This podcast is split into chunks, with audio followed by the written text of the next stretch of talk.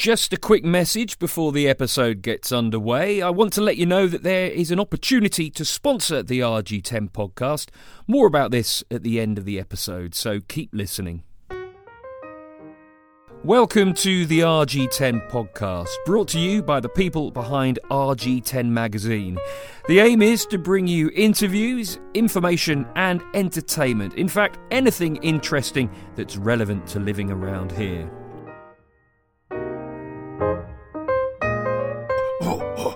Way, way, way, Delilah. Oh, oh, it's not unusual. Oh, oh, to be loved. I don't know if you can hear that oh. slight rumbling in the background, but I think it could be the sound of Sir Tom Jones doing his vocal warm ups. Why? Well, this week the Henley Festival is taking place, and he is the main attraction for what is the festival's 40th anniversary.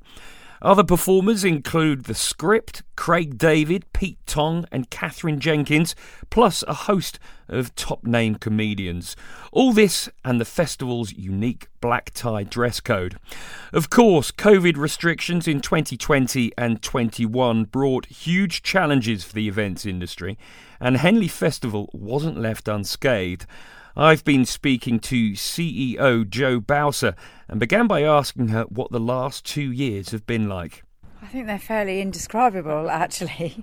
Um, obviously, it was a, it was a time of huge worry and concern because we're um, we're a charity, we're not for profit, and um, we rely on putting the event on for our income for the year. So um, it was a really difficult time, as it was for the whole arts sector and the event sector. Um, we managed to struggle through and somehow put on an event last year, which was a massive challenge, but it was uh, it was completely joyful and uplifting because we did manage to do it, and everybody was very happy. But it was it's been a worrying time, but um, through the generosity of our many supporters and our loyal audience that have stuck with us, um, we're here to fight another festival. How are you coping? How does it compare to maybe last year? Do things feel perhaps a little bit easier? I hesitate to say.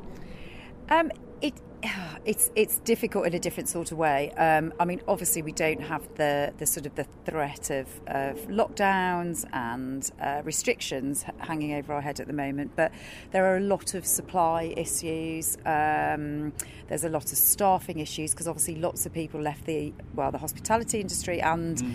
the um, production industry during the pandemic because of course there wasn't the work and they haven't returned. So um, you know, there's been a lot of challenges in those respects. However, we are able to put on. Um, if you could see me, you could see my fingers doing the inverted commas normal festival. So um, you know, we're sort of it's it's each day at a time, each challenge at a time. Yeah.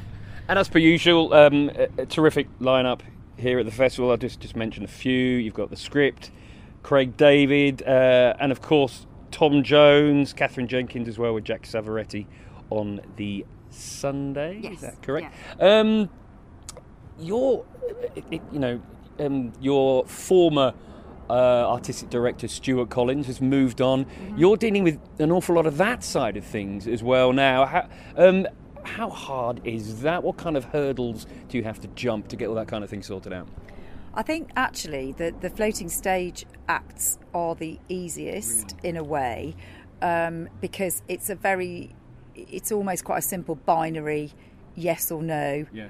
You can't afford it, or we can't do the date. You know, it's it's quite a. It's actually getting the mix of the of the um, programming across the week that's okay. challenging because obviously we have a really big age group that come to Henley. We have, you know, it's literally from 18 to 80, and often whole families come together, which is really lovely.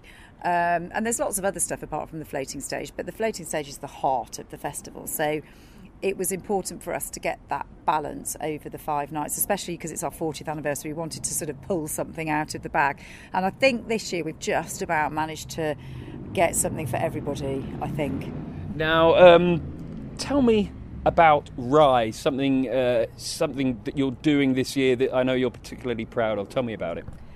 Yeah, absolutely. And it was launched, you know, for our 40th anniversary. Um, and historically, we have supported outside charities, but we felt that this year it was something that we wanted to do um, as Henley Festival. And we would, especially from the pandemic, there was you know, as I've touched on before, there was no jobs, there was no opportunities, and of course, there's there's still talented people out there that need an outlet, and opportunities are so few and far between.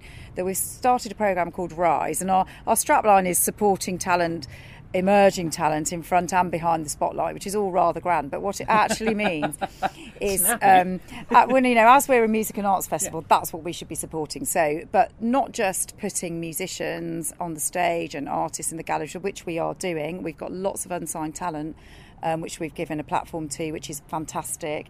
Um, we've got visual artists that we've given gallery space to, but it's also about the people behind the scenes that make all those people look great. And you need really talented people coming into the industry, young people.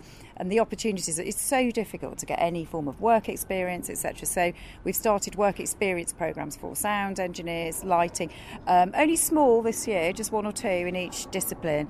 Um, but it's a really brilliant opportunity for them to work because we do work with the best companies in the world mm. for both of those disciplines. So for young people um, to get that opportunity is great. Um, and we're going sort of out of the area, out of the immediate Henley area, to try and expand those opportunities um, into perhaps places that wouldn't normally get that opportunity. Yeah, that makes sense because, uh, you know, I'm trying to put this politely, but one senses people in this area might have more opportunities yeah, to, to do that kind of thing than elsewhere. Of course they do. And, and I mean, you know, I think that you know, Henley's a very lovely place to live, and I think we're all very privileged. And yes, it is probably easier, and it's you know, for me, there's talent everywhere, mm. in every corner of the of the world, you know, the UK and the world. So therefore, we need to just try and push our opportunities out to those people that wouldn't necessarily get the opportunity. Is this something you might be hoping to do every year? Oh, yeah, definitely. Absolutely. I mean, you know, my aspiration is that we'll be able to support people financially, um, you know, both, you know, perhaps I don't know, uh, equipment for artists, equipment for musicians, perhaps bursaries to put people through college for sound, for lighting, etc., etc. I mean, those are my, you know, that's a little bit further down the line, but um, that's what I'd like to do and sort of leave that programme behind as the legacy of the 40th anniversary that just keeps on going. I'd like now to talk about the artists uh, themselves, and I don't want you to mention any names here, but we know that sometimes artists have like uh, maybe strange requests because you know you want to make absolutely sure they're they're right up for it on the night and they're performing at their absolute peak. Have you ever had any strange things that artists have asked for? Well, slightly odd. I mean, one artist in particular requested a soup made out of the white parts of vegetables, um, which none of us could really understand why, but um, we fulfilled that request. There's often um, another artist, very well known artist. So, just to make sure that we got the flowers right in the dressing room, they just took pictures and sent us a picture and just said it needs to be like that, and the height of the plants in the room. So, that was, oh, and they didn't like the colour of the sofas. Um, so um, we, Back to IKEA yeah, yeah, yeah. We had we had to deal with that. I mean, obviously, you know, we as far as we can, we try and um, fulfil the request. But you know, sometimes we we are a charity, mm. so actually we do say no to the one that wanted twelve dozen red roses in her dressing room. We did point out we were a charity, and a bouquet would surely suffice. Um, so, which well, she took it home with her. Let's put it that way. That was Henley Festival's CEO, Jo Bausor. Thanks so much for listening to the RG10 podcast. We're now into series six of the show. We've been going over two years. We're nearing half a century of episodes, and I'd love to give a massive thanks to our loyal local listeners. And it's because our listeners are so loyal and so local that makes us such an attractive proposition for sponsors. So if you're interested in sponsoring an episode or even the whole show, then we'd love to hear from you. Finally, if you've got any thoughts, about who or what we can include in future episodes, then please do let us know via the rg10mag.com website or on any of our various social media channels. Thanks for listening and goodbye.